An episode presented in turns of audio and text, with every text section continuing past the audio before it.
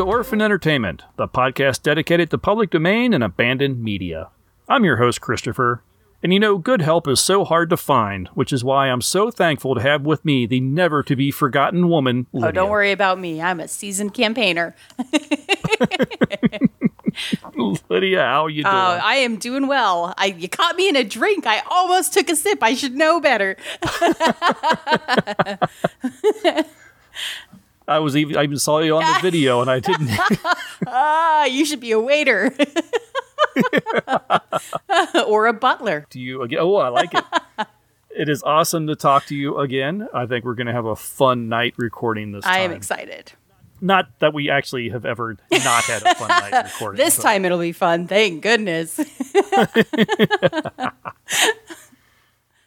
Well, before we go any further, I want to thank everyone for tuning in. We certainly do appreciate you listening. Orphan Entertainment is available wherever you listen to podcasts, and please, if you have the option to do so, rate and review the show at any of those locales. It really does help the show get out to more people. Another great way to help is just by sharing the episode you're listening to on whatever social media platform you use. If you have to be a Facebook user, there is a group that you can join. This is a great place to find out what we're going to be covering next, assuming I actually remember to post more than like a day ahead, and an easy place to leave any comments on the films or episodes. We have a YouTube channel where you can watch many of the films we have covered here on the show. Just search for Orphan Entertainment. And I happened to check before we sat down, and we are a little over 3,000 subscribers on that YouTube channel. Nice. Thank you all. Yeah, very awesome. If you would like to email us with any comments, suggestions, or feedback on this or any episode, please type or record a message and send it to orphanedentertainment at gmail.com. You can find links to all these places on our webpage over at orphanedentertainment.com. Speaking of emails, Lydia, we actually have an email today. Woohoo. Kurt Fukuda has written us, and he says, Greetings, Christopher and Lydia. Thanks so much for your spot on review of Scarlet Street. Your examination of the characters, the plot, and the themes were great. I totally understood your dilemma of how to rate the film. It's so excellent, but ouch, how many times would you want to view it? Scarlet Street is a film that I thought was fabulous, but I could only watch it once because it was so painful. I saw the movie several years ago and was groaning throughout because I knew it was a one way ride all the way to the bottom. yeah. My stomach was churning when you played the audio excer- excerpt of the scene where Edward G. Robinson's Chris tells Joan Bennett's Kitty that he's free and available to marry her. You knew that Kitty wasn't going to be kind, but Bennett's portrayal of Kitty's utter contempt for Chris was absolutely devastating. You knew that something horrible was going to happen afterwards, and of course it did. I saw the woman in the window not long after watching Scarlet Street. A friend told me that it wasn't as torturous, and although the ending is a bit of a cheat, I found the movie far more enjoyable and have seen it a few times since, whereas I don't have the stomach to watch Scarlet Street ever again. By the way, you'll be surprised to know that Dan uh, Duya, Duye, who played the sleazy boyfriend in both Scarlet Street and Woman in the Window, was a graduate of Cornell University. Who would have guessed? Throughout his career, he was great at either playing the thug, as in Crisscross, or the troubled hero, as in Black Angel. I think he actually got to play the good guy in his later films. Wishing you both all the best and keep up the great work. Sincerely, Kurt. Oh, Thank fabulous. you very Thank much, you, sir. Kurt. Yeah, I'm glad you liked the episode, and uh, yeah, I kind of feel the same way about Scarlet Street. I I'm really glad I watched it, and I don't think I'll ever watch it again. yeah. Well, and you know, I was watching it and then I went, wait, I've seen this before, but I didn't remember the end, which is probably good. So I think we're right there with you, Kurt. Thank you so much for the letter. Yeah, that's fantastic. And if anyone else wants to write, just make sure you can send that just like Kirk did to orphanedentertainment at gmail.com. Well, let's listen to one of the five minute mysteries and a promo for another podcast. And when we get back, Lydia and I are going to find out exactly what it is about My Man Godfrey. Another five minute mystery.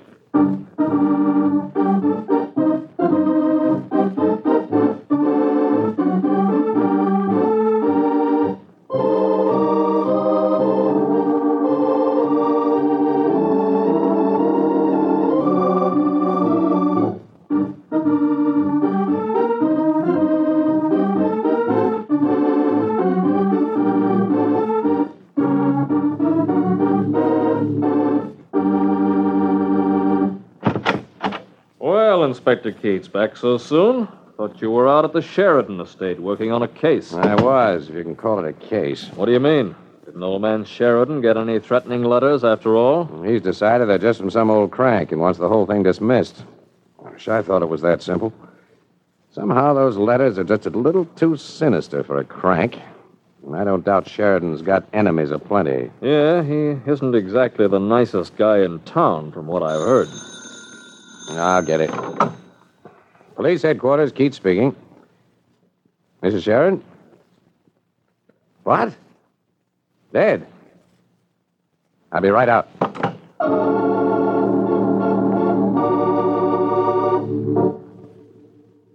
Now, Mrs. Sheridan, if you'll just think hard and remember all the details.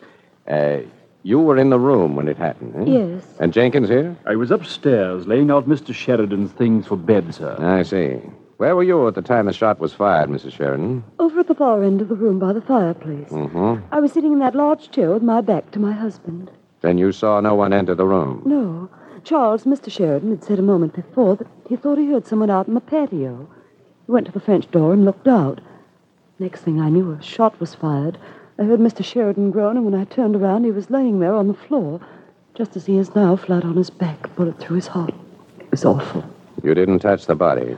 Well, of course not. I, I couldn't. And you, Jenkins? I heard the shot faintly from upstairs, sir. And uh, I ran down immediately, but Mr. Sheridan was already dead. Yes. Just one more thing, Mrs. Sheridan. Uh, this bump on the back of the victim's head. Is there any way you can explain that? Why, I should think that's simple enough, Inspector. It no doubt occurred from the force of the fall. Oh, yes. Yes, of course. I hadn't thought of that. Inspector Keats, you've got to find out who did this awful thing. I won't stay in this house another minute. You see, just this morning, I got a threatening letter. Now I'm frightened for my own life. Yes, Mrs. Sheridan, I can see how you would be. The jury is apt to be pretty determined. Jury? I don't understand. Then allow me to make myself clear, Mrs. Sheridan. You're under arrest for the murder of your husband. Why did the inspector arrest Mrs. Sheridan for her husband's murder? Do you know the clue? In a moment, we'll hear, but first.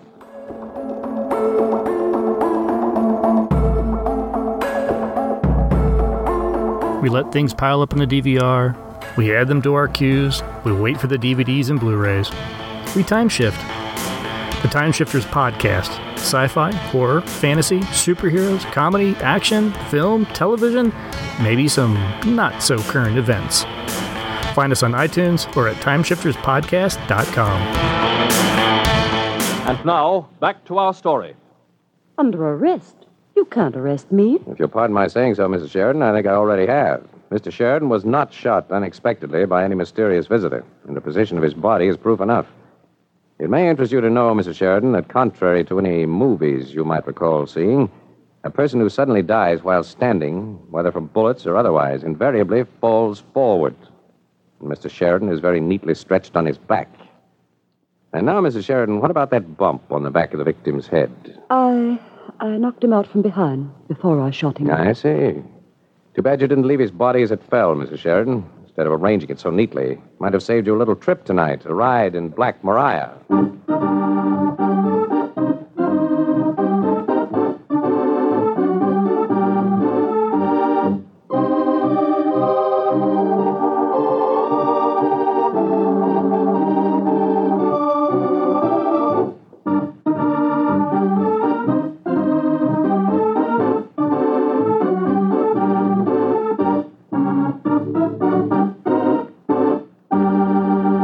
Man Godfrey is an American comedy film from 1936, directed by Gregory LaCava and stars William Powell and Carole Lombard, and was based on the 1935 novel 1101 Park Avenue by Eric Hatch.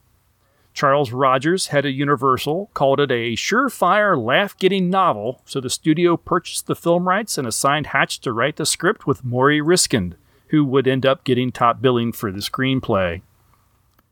The story is about a quote unquote forgotten man, Godfrey, a formerly well to do gentleman who has fallen on hard times and living at a New York City dump. Wealthy socialite Cornelia Bullock tries to pay him to come back to a party with her so she can win a scavenger hunt. He declines, kind of forcibly, The woman's younger sister, Irene, feels a tinge of remorse over the incident and tries apologizing. While speaking to her, he decides that he'd like to help young Irene beat her rude sister and follows her to the party. Irene takes a liking to Godfrey and hires him on the spot to be the family's new butler, a position he cautiously accepts. Life with the Bullocks will be challenging to say the least, but Godfrey decides to take it on despite Cornelia's plot to disparage him, and the entire family learns quickly that there is more to Godfrey's story than what his torn and disheveled clothes tell. This would be the first big movie that Universal produced after being taken over by new management. And without any big names under contract, they had to look to other studios to find uh, the stars of the film. The studio's original choice to play Irene was Constance Bennett, or Miriam Hopkins, but the director Gregory LaCava only would agree to Bennett if Universal borrowed William Powell from MGM. Well, Powell would only take the role if Carole Lombard played Irene. Powell and Lombard were actually briefly married and had divorced three years earlier, but they uh, separated and remained friends, and so they still enjoyed working together. Universal Studios agreed to all this, and they loaned Margaret Sullavan to Paramount in order to acquire Lombard. Director Gregory LaCava and Powell had a disagreement w- about how Godfrey should be portrayed, but they managed to settle things over a bottle of scotch. The next morning, LaCava showed up for shooting with a headache, but there was no Powell. The actor instead sent a telegram stating, We may have found Godfrey, Godfrey last night, but we lost Powell. See you tomorrow. Oh, no.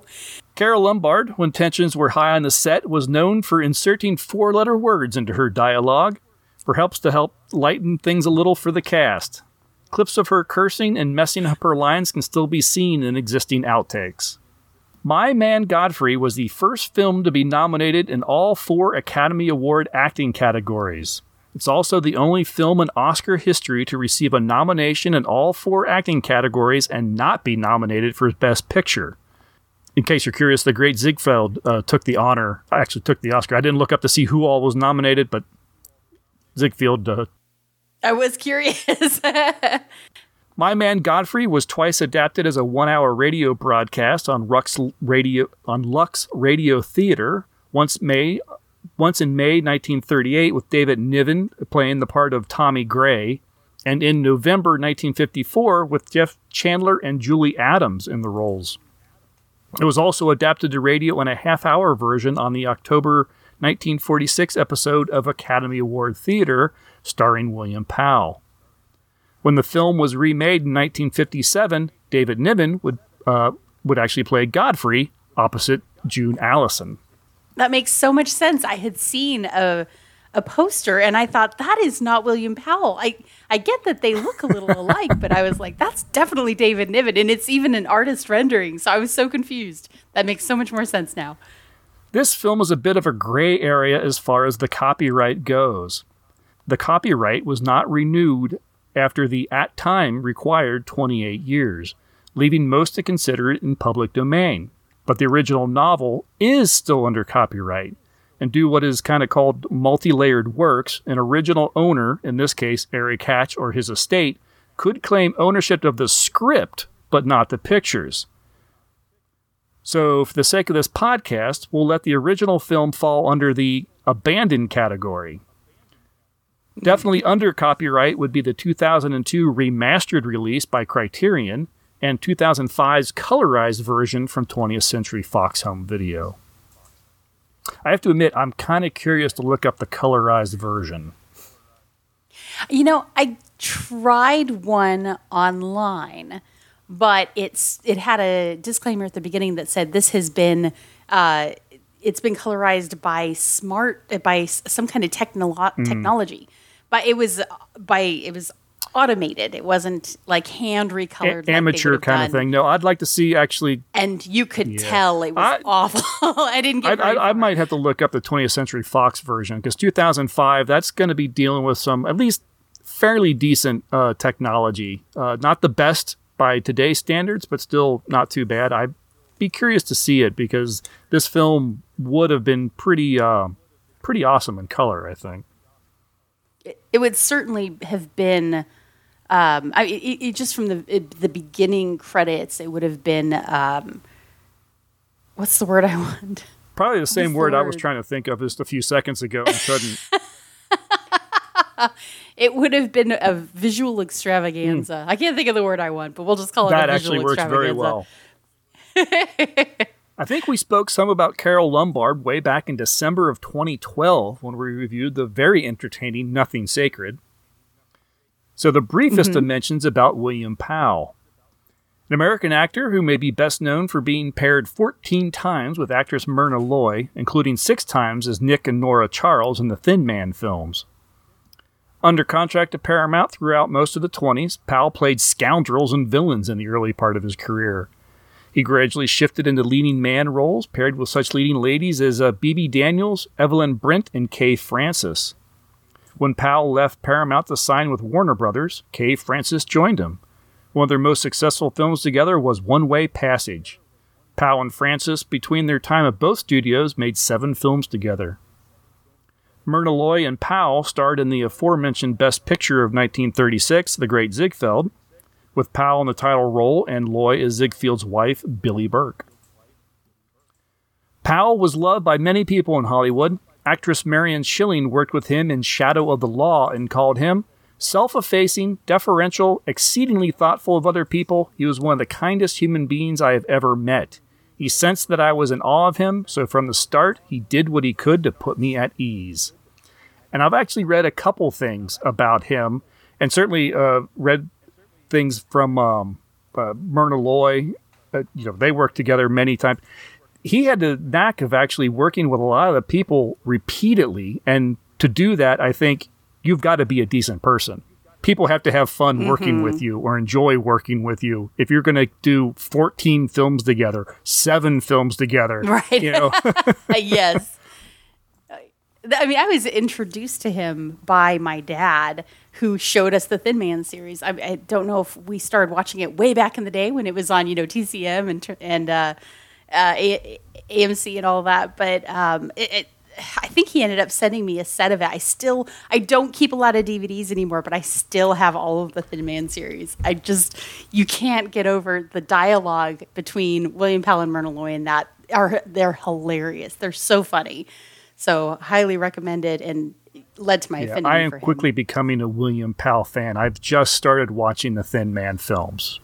Uh, I've Ah, I've they're watched so the I've watched I have them all and I've watched the first two. I haven't gotten any further than that, and now this film. Um, so this is three films with William Powell that I've seen, and yeah, he is just he is amazing. And you're right about the Thin Man series. I know this show isn't about the Thin Man films, but they are absolutely incredible. And yeah, he and Myrna Loy are just God, they're They play off each other so perfectly. I read uh, just real quick. I don't want to go too much further down this rabbit hole, but I read where uh, you know their romance in the film, it, you know, it didn't extend anywhere beyond that. They were never romantically involved. They went and stayed at a hotel during filming, and the uh, hotel clerk pretty, was just getting ready to set them up in the same room. oh, Here- oh, and we have a room, and we have a Oh, room for. Mr. and Mrs. Charles.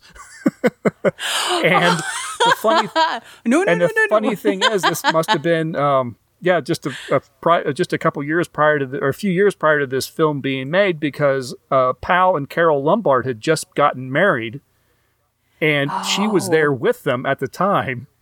Oh, So oh. Carole Lombard and Myrna Loy, they took the room, and William Powell stayed in a smaller room downstairs. And the Oh, two women said it was the most fun. They said they felt like they were out at summer camp. They sat up and told stories and sang and had a good time and drank. Oh, And that that's was, it was- yeah, it was Oh, I awesome. love it. They, this, you know, everyone talks about like the Brat Pack of Hollywood, you know, with Sinatra and, and talk and, and and all those. The, the Rat, Rat Pack, Pack, excuse me. yes. Um, and I feel like that kind of camaraderie between some celebs, I think, started well before them. I, I read things about Mm-hmm. Powell and Loy and Lombard, and it sounds like these that that's the kind of stuff these people did. They got together, they had a great time. Like, God, this is what I I want to be in 1930s Hollywood. You know, just deeply Oh, yeah, entrenched in it this. had to have been the Yeah. era. Absolutely. I mean, it is the glamour area. It, it- there's this bizarre contrast when it was the it was the the Great Depression was in full swing. And you know, there's some scenes in this of, you know, forgotten men and men living on trash heaps and and that was a huge percentage of the population at this point in America. There were just so many people, but you know, people would still scrape together their money to go and see these insane glamorous women in this in these movies, you know, and these men and how they dealt with what was or how they dealt hell or dealt how they dealt with what was going on in society at the time. I feel like this movie is a big commentary on what was currently going on there. But you know, there. But it, it's a weird mix. You've got this incredible glamour, you know, and the Hollywood set was part of that, and then you have this incredible depression going on in the opposite side of it. So it seems like it would have been so much fun to be there, but then you think, oh, but wait, which side would I Yeah, have been exactly. on? Hmm. Very likely, I would be on the trash heap, right? right. Well, you know, Midnight in Paris. Where are you at? you know, are you there with all of the swanky people, or are you scraping Right. by? I did notice, and I, I have to think that there was a, some thought behind it that the forgotten men, as they call them in this film, is everyone living in a trash heap and everything, but they don't look as down as out, other than the fact that they're living in a trash heap. But even like uh, William Powell, when you first see Godfrey, his coat doesn't look all that dirty. It doesn't look torn. He doesn't look all that disheveled. He has a you know a scruff on his face. He's got like five o'clock, maybe two days worth of growth on his face. Uh, he looks yes, like he you. looks like me right now. but they they seem to make a point of like not making the men look too disheveled. I guess. Did you notice that? You know, it, it's interesting. I didn't think about it from that perspective. Um, I suppose there's something to do with them just, you know, grabbing stuff out of the out of the costume department and saying, "Okay, if we put these things together, it kind of looks it looks a little bit like Don't dirty clothes." You know, Yeah, don't don't dirty him. We need him for this other too much, 'cause production. We can't afford to wa- we can't afford to wash it. Well, it's funny. I, I I think I wasn't thinking too hard about that. They, I mean, and this is digging here. I'm digging hard. I mean, you know, don't take this as any kind of hearsay, even. But you know, they. On the other hand, there are men living there that were well off before. Right. And would have taken care of themselves. That has, I'm sure, that has nothing to do with the decision. Right. But if you really just want to, you know, make an argument to, you know, calm your cognitive dissonance a little bit, that might be the one. Oh well, but you know, these are still these are men that Well, did, I- you know, I was thinking they may have one point. portrayed them a little shinier than they might have been to help the sort Because of see they're just normal people who just you know had, Mm-hmm. were on bad times kind of thing. There's definitely, uh, I, I don't take this the wrong way. There's political Mm-hmm. motivation behind it. Absolutely, they're they are presenting these people with a message in mind. They're not trying to make them look like you know people that have they're even though they're forgotten men, they're not fallen souls. You know, they're not they're not people that have turned in desperation to Right. crime or you know to other morally ambiguous pastimes or ways of bringing in money. Oh, you know, for the most part. So I think I think you're probably right. There's I think a, le- a level of that may have been considered, but certainly there is an intentional message in this movie of making these people seem like they at least potentially are respectable mm-hmm. people that just are like the rest of everybody else in 1935, 1936 that are just in a horrible financial situation and trying to get by. No, absolutely, and I think that's why because they wanted that message to come across, they couldn't have that message being told by somebody that looked like they stunk. Right. yeah, they didn't want to bring in somebody that was going to make a mockery of it. And that's why you bring in William Powell because no matter that he's got, you know, scruff on his face and holes in his pockets, he still, you know, comports himself with dignity. And I love the, the moment when he's leaving the Waldorf and uh, the footmen open the door. Or the- I suppose they're not called footmen. They, uh, but they open the door to let him go out. And it's funny because he's, as he puts his hat on, he still seems very much like a gentleman, even though at the point we don't know that he was. Right. So, uh, uh, yeah, I think they, you know, they chose him. I'm sure because he's not, you know, somebody that's given up well, you know, obviously we know a little bit about the story, but Right. but you know th- that that he's one of the people that hasn't given up Mm-hmm. on himself entirely. and I love him. And I, I again, a little bit of the statement. I love the idea that, or the the message about the you know the socialites that are you know they're still they're managing to they're managing they're still wealthy. You know the rest of the the country is struggling to survive, and they're throwing this lavish party and going out with this ridiculous scavenger hunt where they're bringing back goats and fruit carts and oh if you get a forgotten man and be the, you're the first one there you get 50 points or whatever and you Yep. win the prize and without any actual regard to the other people's lives that they're affecting cornelia just wants to use godfrey as a tool she doesn't see him as a man or as a person Exactly. she's just like, oh, this is this is the point I'm good. These are the points I'm going to get to win this prize. Mm-hmm. That that's a message that is obvious. You know, it's not like there is nothing in this film that is like uh, subtle or guarded. Yeah. Well, and Irene says it early on. She says, "Oh, it's all for charity." You think you could follow a intelligent conversation for just a moment? I'll try. Well, that's fine. Do you mind telling me just what a scavenger hunt is? Well, a scavenger hunt is exactly like a treasure hunt. Except in a treasure hunt, you try to find something you want, and in a scavenger hunt, you try to find something that nobody wants. Hmm. Like a forgotten man? That's right, and the one that wins gets a prize, only there really isn't a prize. It's just the honor of winning because all the money goes to charity. That is, if there's any money left over, but then there never is. Hmm. Well, that hmm. Clears the whole matter up beautifully. You know, I've decided I don't want to play any more games with human beings as objects. It's kind of sordid when you think of it. I mean, when you think it over. Yeah. Well, I don't know. I haven't thought it over. when Irene, you, you get the feeling that she's never really spoken those words, and when she speaks them, it starts sinking in about how ridiculous the entire thing is, mm-hmm. and she start that that little the shadow of guilt kind of starts creeping in when she starts really thinking of it. It starts sinking in, and it's like, oh yeah, I guess that's really not a good thing, is it? Oh, I hadn't huh. thought about it before. I, in fact, I've never thought about anything before. Irene is an interesting character because she is absolutely a complete airhead. a bit. but he says it later on. He says, you know, they're they're that she's a kind, a very kind-hearted girl. Mm-hmm. But she just, you know, so her heart's in the right place in general when she stops to think about things. But she takes so strongly after her mother, who is hilarious in this movie. She takes so strongly after her mother that she doesn't really stop to consider things very often. She doesn't. She just, you know, runs along with the crowd, and you get the impression she tags along after her sister, or did when they were younger. You know, that constant sibling rivalry is created by her spending so much time following her sister around. But once she finally starts to think about things, you see a little bit more of Cornelia's side, which Cornelia is extremely clever, very intelligent, mm-hmm. and completely heartless. Yes. So they're an interesting they're an interesting pair. I love the way that they're reflected off one another in this movie because they're the same they're they're the same person with a kind heart or with a cold heart. Right. Well, you, And- two sides of, a, of the same coin. Yes.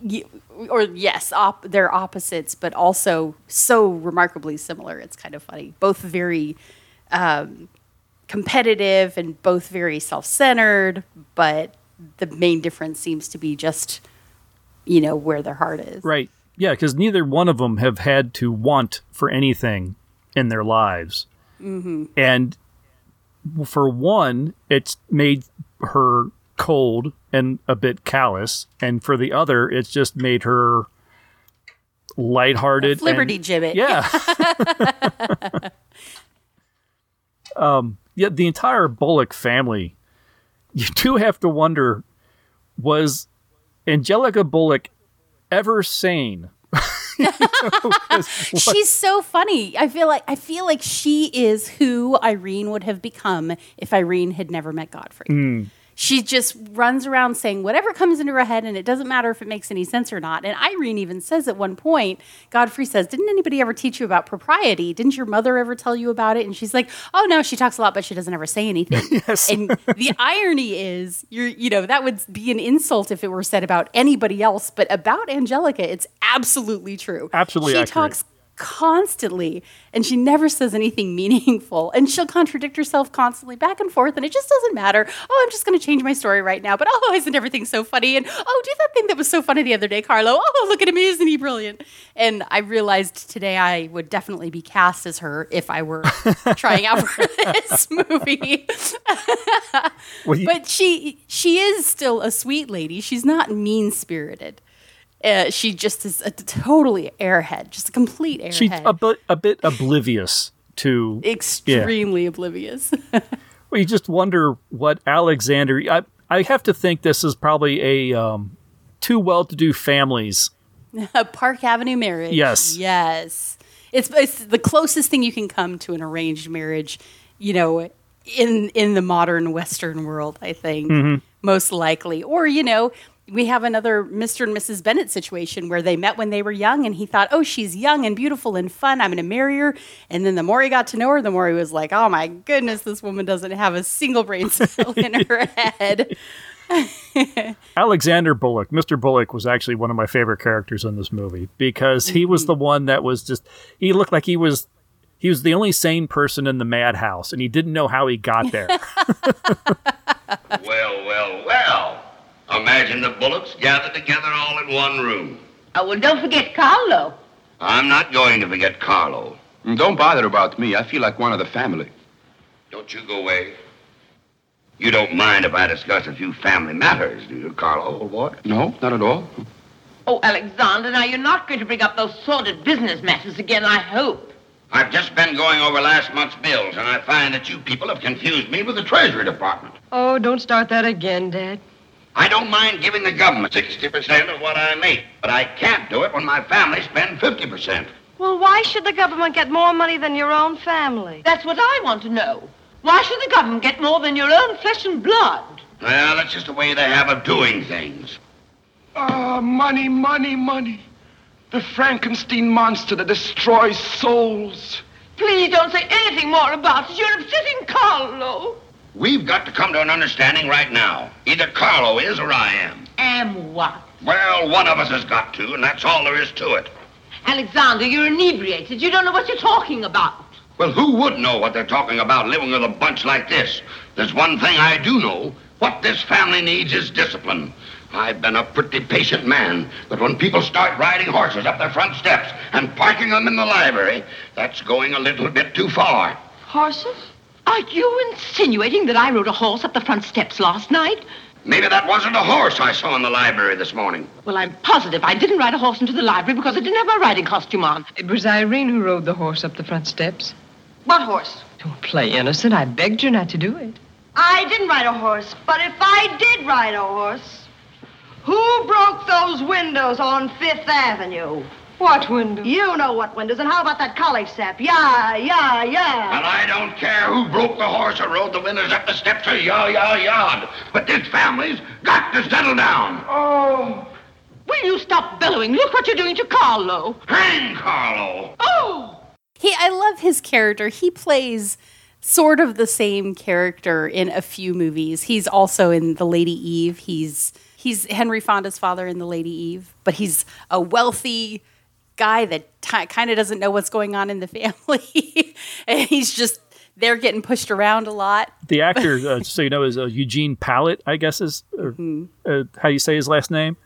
Yes, Yeah, he is brilliant. Uh, believe me, if you see him, you'll know him. absolutely, absolutely.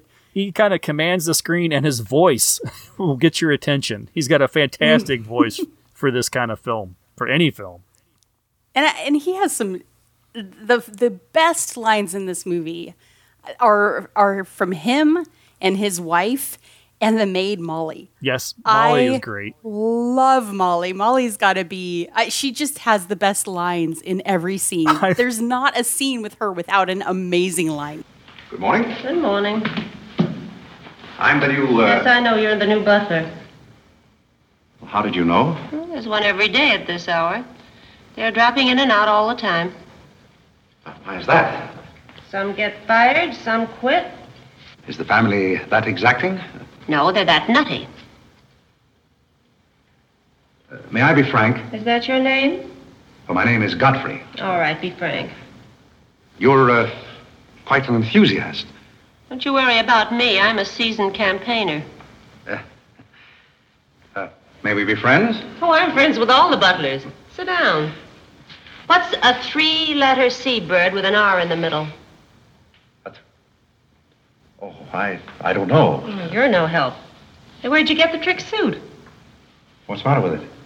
Well, it might look better if you took the rental tag off the coat. Uh, should I? Where, where should I put my stuff? Probably just leave it by the door. you won't be here long. I love her so much. She's so funny. Just Uh, you know, earlier I said I'm a seasoned campaigner. You know, he makes a comment. Oh, you seem pretty.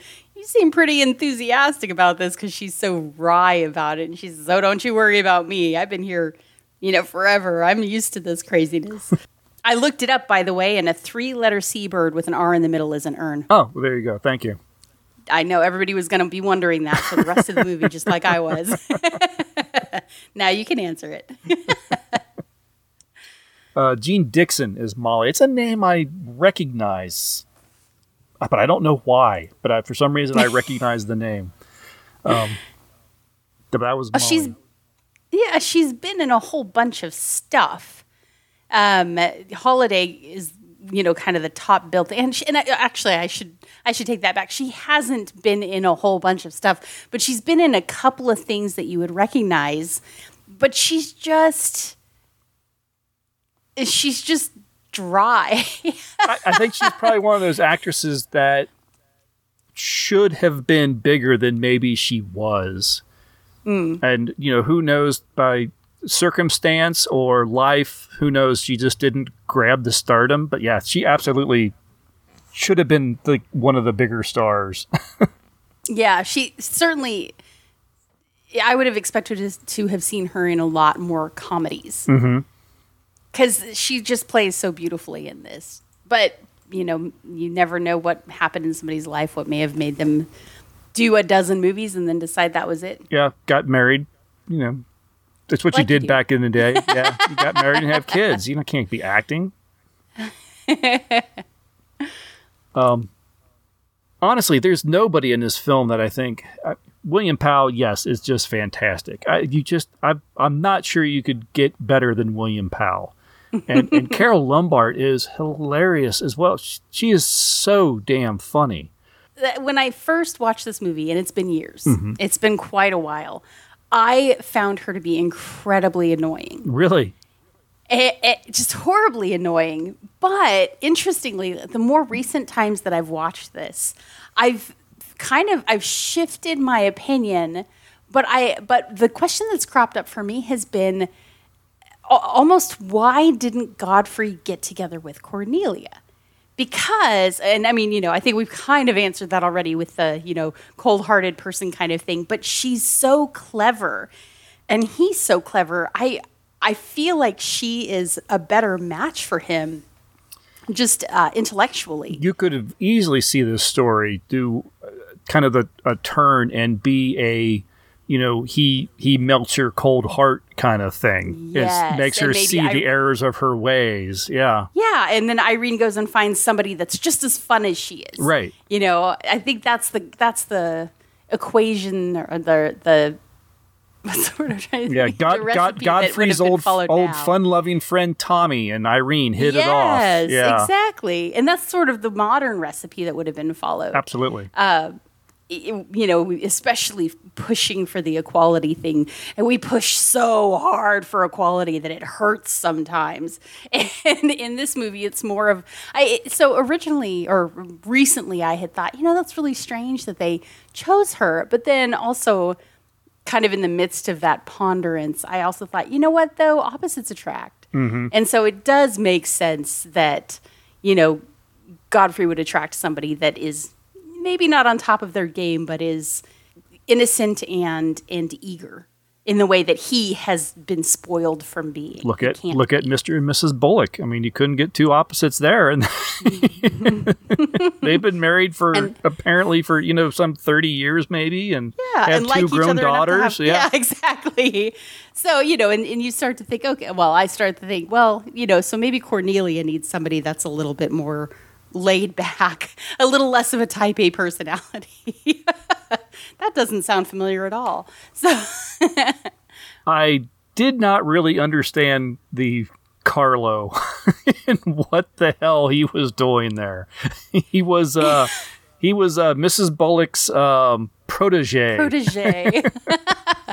Car- and, and it's interesting. I think I almost feel like he's just another example of how off the rails the Bullock family is.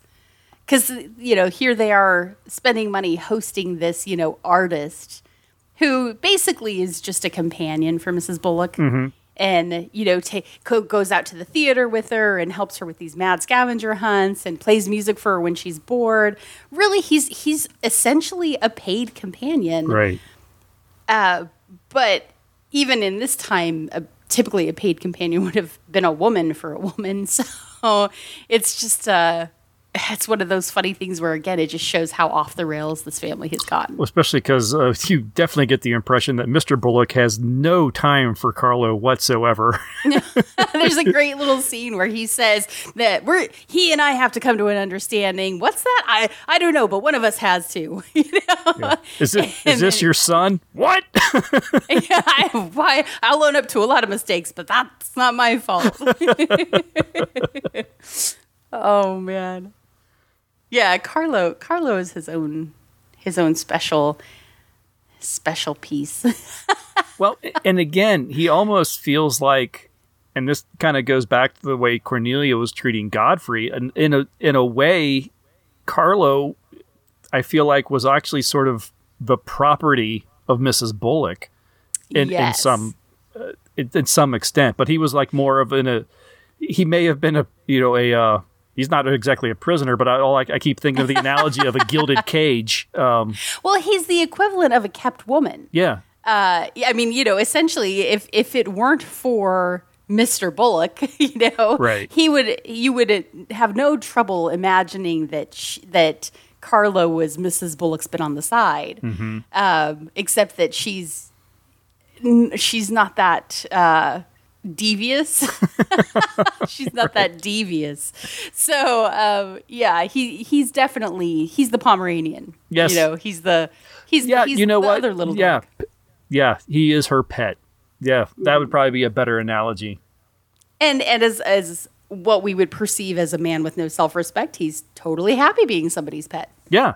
As long as he gets fed often and much Yes, exactly. Yeah, and if, if that means he's going to play the piano, fine. If that means he's going to hop around on the couch pretending to be a gorilla, fine. Yeah.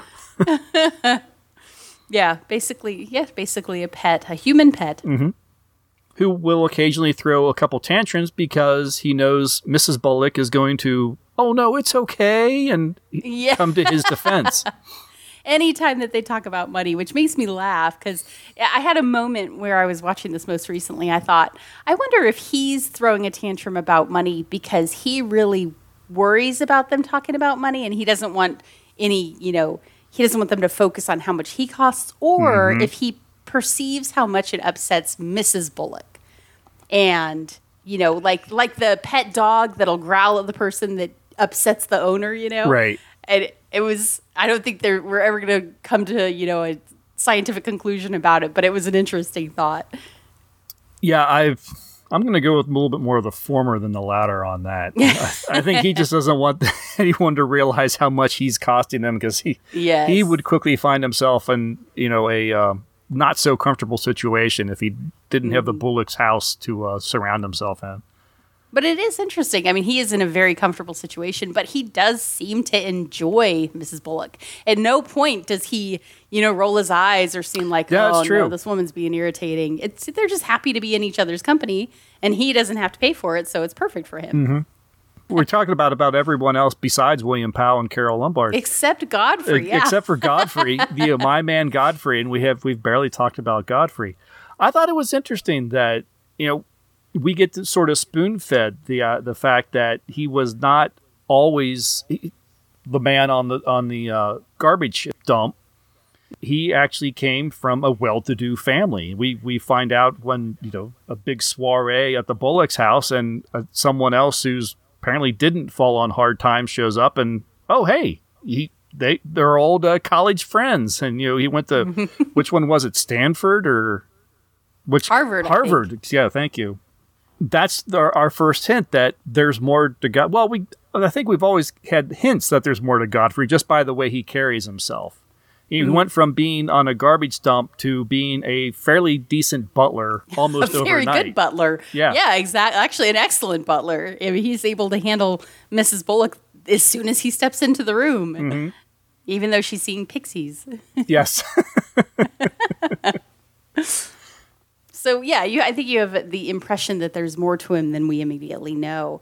But it is interesting. I think the first time if you're if you're watching it for the first time and here comes, you know, Tommy Gray, this kind of outspoken, loud, you know, boisterous person and he suddenly recognizes Godfrey and and they start, you know, aside to each other, "Oh, no, I'm Smith right now. Oh, yeah, what's the game?"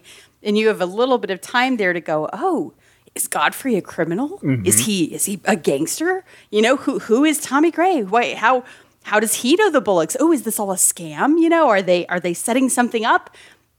But pretty quickly you get past that as soon as you find out what's really going on. Godfrey just is an interesting character. The fact that he goes from someone who probably had a butler to be willing to be a butler. And I think his time on the garbage dump, I think, is what really changes him. And we get that towards the end where he's talking about look, the, the only difference between these men and any of these socialites at these parties are a job Mm-hmm. and yeah, he, he realized that the, the, they're good people who want to do good. They're good-hearted people, and I think that's his kind of his epiphany. I guess why he's uh, cooking beans at the garbage dump. And so yeah, so yes, doing it what would be considered kind of a menial job as being someone's butler is suddenly well, that's not such a bad thing. Yeah, there's respect Mhm. here because I'm working. Mm-hmm. Yeah, and he says early on, you know, I I came to the Waldorf because I was interested to see what a bunch of empty-headed nitwicks look like. Right. Now I'm going to go back to be with people who are truly important. Yes. You know, just driving it home that look, you can have all the money in the world, but if you act like an idiot, you're basically not worth the money that you've got for sure. Exactly. I think this film too really sets the um, it sets the groundwork to the uh, sort of um, the help becomes more than just the help um, that we see in movies and Mhm. TV shows. Uh, much later down the road, the first thing I thought of, strangely enough, was like Mr. Belvedere, and he- I thought of I thought of Mary Poppins. sure, absolutely, Especially at the end where he, you know, he says, Molly, you're sweet. And he walks out the door. And I thought, just like Mary Poppins, Right. my work here is done. He- he's one carpet bag away. Yeah. yep. Mary Poppins, um, Mr. Belvedere. If you go into the 80s, I've, I've also thought of like even like who's the boss because then you, you throw in the romance aspect. Um, oh, uh-huh. uh, but The nanny. Kidding. kidding. that would be a whole different movie. uh, so yeah, it, it was neat kind of seeing it, seeing the beginning of it. I, I, I guess because you see this pattern in film and television repeated ad nauseum. yeah. Well, it is. It is an interesting. I think, especially at this time, it was an interesting concept. Not only to have, you know, people people with no financial value being uh, of high worth, but then to have somebody that potentially could step right back into the world of glitz and money and choose not to mm-hmm. um, and, and through that acknowledge the value of the people that everybody could identify with at this time, or almost everybody could identify with at this time. Yeah, certainly. And I think that's something that's kind of gotten lost with all the times that this idea has been retold is using it to tell a message. Mhm. uh, seems to have gotten lost. Like you, you watch something like um, Mr. Belvedere, and there's no message about anything really. Common people. yeah. I like that they were able to use it to tell this story at a time that I imagine a lot of people needed to to hear it and see it. and feel validated. Yes. certainly. To not only to acknowledge that you know people in in financial situations below their own, but also people that had, were in those situations to be acknowledged as still being a valuable part of society and still having potential. you you want to hope that someone some well-to-do person saw this film in the theater and then you know walked home or walked to their the, the taxi or the car and saw someone on the street obviously living on the street and maybe said i'm going to give him a few bucks and maybe you know he can go get something to eat and get cleaned up or something you Mhm. know i mean Have a shot at a job. Exactly. Mhm. Yeah, or maybe you know what we we we need uh, a new gardener. But look at that guy over there. You know he. Let's talk to him. I I don't know. Maybe that's you know a fantasy, but I, I think it depends. I, I think probably it's not, I think it's probably less of a fantasy than we might imagine it is, especially in this time period where you did have such a dramatic break between, I don't like to say classes of people, but between financial situations with people, Yes. which was extremely dramatic at this point. I'm thinking even even if it doesn't result in someone deciding to uh, give a handout or offer a job, at least maybe they wouldn't. Uh, they'd be less likely to give someone the side eye. hmm Or be rude to them for the situation they're in. Exactly. So it's interesting. I did a little bit of digging because you know it's it's thing for me, and and I was looking up when this book was written. Of course, 1935 or 1934, 1935, and uh, the time shortly before this movie was made, and just found a couple of really interesting things. Of course, we already mentioned it was in the middle of the Great Depression. Uh, 1933 was I think the worst year for the depression, but it was still going strong at this time. This was uh, 19, the year before this movie came out was the year that um, Alcoholics Anonymous was founded. Oh. so so at the point in the movie where uh, they uh, you know where Godfrey's asked you know what do you have to drink? And he says I'll have a lemonade for me. And he's like oh that's strong. Oh yeah I can take it or leave it. Don't worry about me. But uh, you know it was a big subject at this point. And then uh, Social Security th- was established the year before this. Mm. so early on in the movie when one of the guys says, "Oh yeah, you know the I, I had a great I had a sweet gig lined up today, but then the cops came and got involved. You know, if they just leave us all alone, we get along just fine. But they've got all these government things coming in now. It's really interesting to to think, oh, okay, so this is literally the year after Social Security was instated, and they're saying, oh, you know, the government needs to leave us alone and just let us get on with business. I just thought that I just found that to be extremely interesting. Also, there's a comment totally unrelated to anything else. when Godfrey is recognized by Tommy Gray, and uh, they're trying to explain how Tommy knows him without giving away Right. Godfrey's backstory. He says, and finally, he, you know, I had to, you know, he he chose his wife and five children over me. and, and, and Irene, of course, you know, freaks out. Five children. He's got five children. And I love Mrs. Bullock says, well, if a woman in Canada can have five children, then why can't Godfrey? I looked it up. 1934.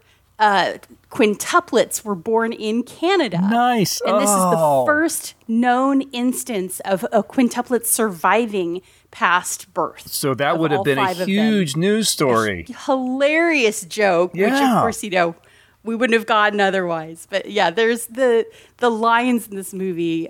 Not only are they poignant, and of course a lot of social commentary, but I think there's probably way more social commentary than we understand. Yeah, because But even what because we weren't yeah, because there. we just yeah. don't know the current events exactly. But even without knowing it, there's so much comedy and so much strong social.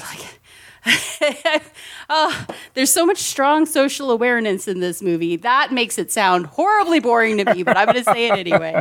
It, it is a. I think it's a different kind of movie where it. You know, people were they were working so hard to entertain people, but you've got a little bit of a Sullivan's travel situation here, where they're saying, "Look, okay, it's great to be entertained, and that's super important, um, but also don't forget, you know, being entertained isn't the only important thing.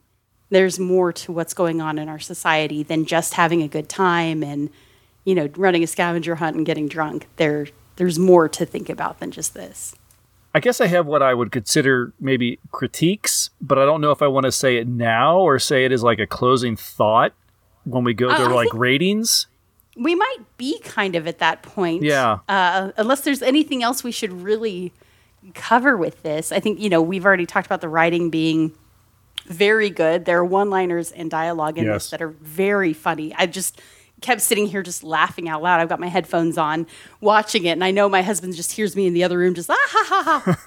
ah, ha, ha, ha. Yeah, and he's I- like, oh. Yes, I will admit to laughing out loud a few times while watching this film.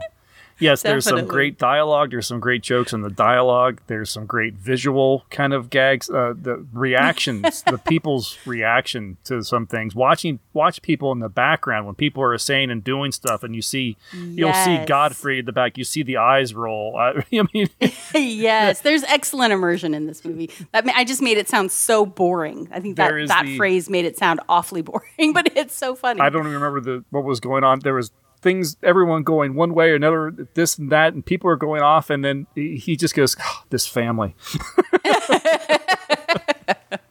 Yes. Oh. Oh. Yeah. So I would say that my critique maybe is just the super simple, easy, sugar coated kind of ending. Um, Mm. These, I mean, really, truly. Oh, and everything turns out fine. Uh, you know, um, it's almost a little too simple, and especially when it comes to Cornelia, because in the end, without giving a whole lot of little plot threads away and everything, I mean, Cornelia at the very end just suddenly has this change. Like, oh, I've been such a her- terrible person, kind of change of attitude, and like, wow, that came quick and easy. you know, I- just I through, have a deep- through through one act by Godfrey. One comment. Yeah. I have a deep thought about that, though. Okay. I genuinely do. So I think you can make an argument that from the beginning, Cornelia finds Godfrey attractive in a sense. She could have walked up to anybody at the trash heap and she walked up to Godfrey. Mhm. You know, of course, he's tall, he carries himself well, he's well spoken. But as time goes on, and he doesn't respond to her the way that she's used to men responding to her. She says, you know, nobody pushes Cornelia Bullock into us into an ash heap, you know. And as he doesn't respond to her the way that she thinks he should, she becomes both more offended and more attracted. Mm-hmm. Uh, it's the that thing that we love to talk about about women loving men that are mean to them. Right. And even though Godfrey isn't unreasonably mean to her, he treats her the way she deserves to be treated, and nobody else does. And later on in the movie, you know, she says, "You're, you're quite attractive," and he says, "As a butler or as a smith?" And she's, I think she says, "You know, oh, you're not a very good butler." Even though she brushes aside the comment, she is paying him a direct compliment about his appearance. Mhm. So I think that there's, I think it's not a stretch to say Cornelia gets everything she wants, and Irene has something uh, something she wants. So of course she's going to go out of her way to to razz Irene about it. But there is some genuine, um, not maybe not attraction in the sense of you know. I'm I'm attracted to this person as a life partner, but uh, it's like a forbidden fruit kind of thing. The thing that she can't, the one thing she can't have, she wants it, so she's attracted to it. Mhm. And so I think it does make sense for her to have an emotional reaction to him. Um, and uh, you know, I would say maybe I'm reading too much into it, but I really don't think I am. I think if if you kind of approach it from that perspective and watch their interactions, it does make sense. She sends her, you know, boy of the moment off to distract somebody so she can have a couple minutes alone to, you know, to elbow Godfrey.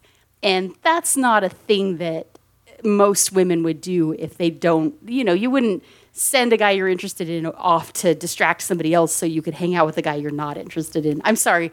I know you guys are shocked to hear this. you're totally surprised to hear this, but that's not how women do it. So I think, you know, yeah, it's possible I'm reading more detail into it than was necessarily intended, but I don't think that it's a misread. I think that there is something that Cornelia sees in Godfrey that she wants, whether it's just purely vanity or whether it's recognition of him as being an intellectual person that she's that's a you know an equal for her intellectually prob- probably more the former than the latter. But then, you know, it, to have him then come back and explain to her, you know, their, their similarities and how he even found value despite her treatment of him. I could see her being maybe not as affected as she was, but certainly affected. I guess I, I would say it's an ending that I think is um, maybe 10 years sooner than I would expect. This is we were talking about last time about how films in the uh, in the 40s and the 50s suddenly get very colorful and flamboyant and and very um, everything's kind of sugar coated. And so for this film, especially with the message and everything that it had, I mean, in the end, it that message kind of comes full circle and everything. But yeah, the ending is very uh, everything's tied up and and you know putting it Too neatly. too neatly with a little bow on top. Yes. mm-hmm. Yeah, I agree. I think that it, you know, if you, bizarrely, the movie that I keep comparing this to in my mind is Sabrina, not the original one, but you know, the later one with Harrison Ford and Oh, Julia okay. Mhm. And um, Uh, yeah, the storylines are extremely similar, but I've just seen the later one more, so I think of it more frequently, I suppose. But it is extremely similar. You have this person that it's not it's not identical, but you know you do have somebody that's perceived as being in a lower social class, and the person that is in the higher social class falls for them, and it. I think we're used to a little bit of a grittier ending. We're used to somebody having to chase somebody to the airport, somebody having to fly overseas to find somebody, somebody having to go and stop a wedding, Mhm. you know, and and we're used to that. We're used to that final struggle. And there that is something that doesn't really exist in this movie. You have conflict, but you don't really have a climactic scene where somebody has to rush to somebody else to stop them making a horrible mistake that they're going to regret for the rest of their lives, you know, that kind of thing. So it does feel a little rushed. It does feel a little too smooth. But, but I also think at this time, when you're talking about, you know, I mentioned Sullivan's Travels, it is a time when people need a laugh, when people need to not have to fight quite as hard for the happy ending because they're already struggling with that in, in real life. Again, maybe I'm maybe I'm over arguing, but it, it makes sense to me it, that you know they that ultimately the the fans would be like, can't they just get together at the end? You know, does it have to be this like horrible struggle? Can't they just be happy? You know, we want somebody to be happy. If we have to struggle, let's just go see somebody else. We're going to live vicariously. It's living vicariously through the people on the screen. We all do it. So in the era, it makes sense. Today, it wouldn't make sense, but at the time, I think it might make a bit of sense. No, and, and that's fair enough. And I will admit that the actual final line of the movie made me smile. Yes, I, I, it cracks me up every time I hear it. I The, totally the final agree. scene is definitely worth going through. The oh, really? Okay, well, fine. It's all everything's happy. It's a give good, good. Yep, and okay, that's fine. that is funny. Yep, I agree. And Oh, they- and it's so expertly delivered by Carole Lombard. yeah. yes. Yeah, I said ear- early on, I said that when I first watched it, she irritated me and I didn't like her at all. But now that I'm a little bit more mature, shocking, I know. Now that I'm a little bit more mature, I appreciate the the journey that she goes through, the the development. She starts off as, you know, this airheaded person that's just running around and not thinking about other people and and she develops genuine emotion for somebody and you know tries to be grown up about what she perceives as the end of their relationship you know Mhm. and and you, she she grows enough that I wasn't angry at any potential you know happy ending that they could have together and that's a, that says a lot you know maybe that says that I grew enough but but certainly I, I I found a bit more to like in her character. The more times I watched it, the more I thought, okay, no, no, I can see. Okay, no, no, that makes sense. Oh yeah, she did respond well at that moment. Oh yeah, okay. So, but then at the end, yeah, she's she. I like that they don't change her completely. She doesn't go Right. from being, you know, this this ditzy girl to being some ingenue, and suddenly here she is. You know, she didn't turn into Sandy Benetoni at the end of Grease, where she's wearing the black tight pants. Right, she's still herself. no, absolutely. No, I, I think um, assuming her and Godfrey last, their their family is going to look lot, a lot like the Bullocks. Hopefully, a little less because I I appreciate that early on, Mr. Bullock says, or maybe not early on, a little earlier, he says, you know, I, you know, some of this is my fault because you, you know, this family needs discipline. You know, I, I just overlooked all these things. So you kind of, I think, I think there's a little bit of hope there that Yes. maybe Godfrey, Godfrey and Irene's Keep a little tighter rein. Yes. yeah. And, you know, of course, Irene has Godfrey, where Angelica was probably left mostly to her own devices by That's uh, very true. more careless Alexander. Yes. So, as far as ratings go, where would you put this one? I think I went first last time, so I'm curious to see where you go. Othels. Yes. So this is a movie I I think it's hard not to recommend. It, it there are other movies out there that have a little better flow in their story that maybe you connect with some of the characters a little bit better than others. Um, but if you are writing dialogue and especially if you're interested in comedy at all, I think this movie is a must see.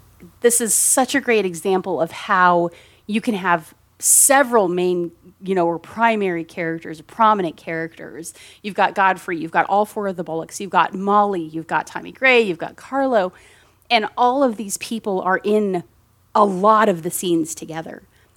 But you don't have what you have today where you've got single shots of one person delivering a line and then a single shot of somebody reacting to it. There is a lot going on both in the dialogue and the direction of this movie that I think is worth watching. Um, if you if you're doing anything with dialogue, if you're any kind of a writer, I think this is a this is an excellent example of dialogue between multiple characters, and it it and I- there are several scenes in this movie where Mrs. Bullock is talking over Irene, who's talking over Mr. Bullock, and and they're all carrying completely different conversations, but they just snap right through and they link together, and it makes the situation hilarious. It makes it confusing, but you get this real sense of confusion that this house is always in. Mm-hmm. And so I think just there's there's a, a song in Phantom of the Opera where there are seven distinct parts and they're all being sung at the same time, different songs, and the the end result is beautiful and really impressive. And that's to me what these scenes are in this movie. And and so I have to give this five Othels. I'm not saying it's a perfect film, but I think if you're gonna do anything with with writing or with film or direction, if you're interested, pretty much if you're interested in film or or stage production or anything like that, this is an excellent movie to watch. There's just so much to learn from it, and the characters are enjoyable. The dialogue is hilarious, as we've already talked about, and the the actors in it are all individually strong without overplaying their parts. So I I have to give it five Othels because there's just too much in it to recommend it, whether or not you love how it ends or whether or not you you know love all the details of it or you know there you can always nitpick things. But this is such a strong eh, you know it's one of the reasons that it's considered such a great movie. There are so many strong aspects to it that it deserves all of all of the nominations that it got. I mean, and so you know which would have had to have been best actor best actress best supporting actor best supporting actress. Exactly. And it deserves every one of those nominations Nope, absolutely. And I think I'm going to go ahead and uh, share your rating as well. Uh, this is one. I mean, who am I going to who am I to argue with the Library of Congress? Who they they, they, they selected this one in '99 to be preserved in the National Film Registry. Yeah, it's just an amazingly fun and easy film to watch, and it's you're right. I, there's just I can't. I'm just going to repeat everything you just said. You know, is really what it boils Ditto. down to. Yeah, ditto. no, I absolutely enjoyed this film immensely. Probably even more than I, I thought I would. I I know it came highly recommended. I knew you had said you had seen it before you recommended the film. I think this has even come up in other discussions, and you mentioned mm-hmm. My Man Godfrey. It's always been one that's kind of like on the list. And so I finally sat down to watch it, and almost immediately I was like, I'm in it. I'm. um, I would absolutely recommend people watch this film. No, uh, This- there's no way I couldn't, and there's nobody I wouldn't recommend it to. I agree. I agree. And it's funny. I think usually when we're talking about films, I think, oh man, I had even more fun talking about this movie than I did watching it. This is, I think, one of only a couple of examples where I would genuinely tell you, hey, if you enjoy listening to this podcast and you haven't watched this movie yet, you're going to be so disappointed in this episode because the movie's even better. Oh yeah. I, you know, I as much as I love talking with you about it, the, you, you just the movie's better than the podcast. Yeah. For the first time in ten years. No, I'm kidding. whatever whatever clips whatever clips I end up putting into this film will not do this film justice. No, definitely, it, it can't because the whole thing is just highly, highly enjoyable. All right, well, I guess that will do it. Let's stop now before we start repeating ourselves like we always do.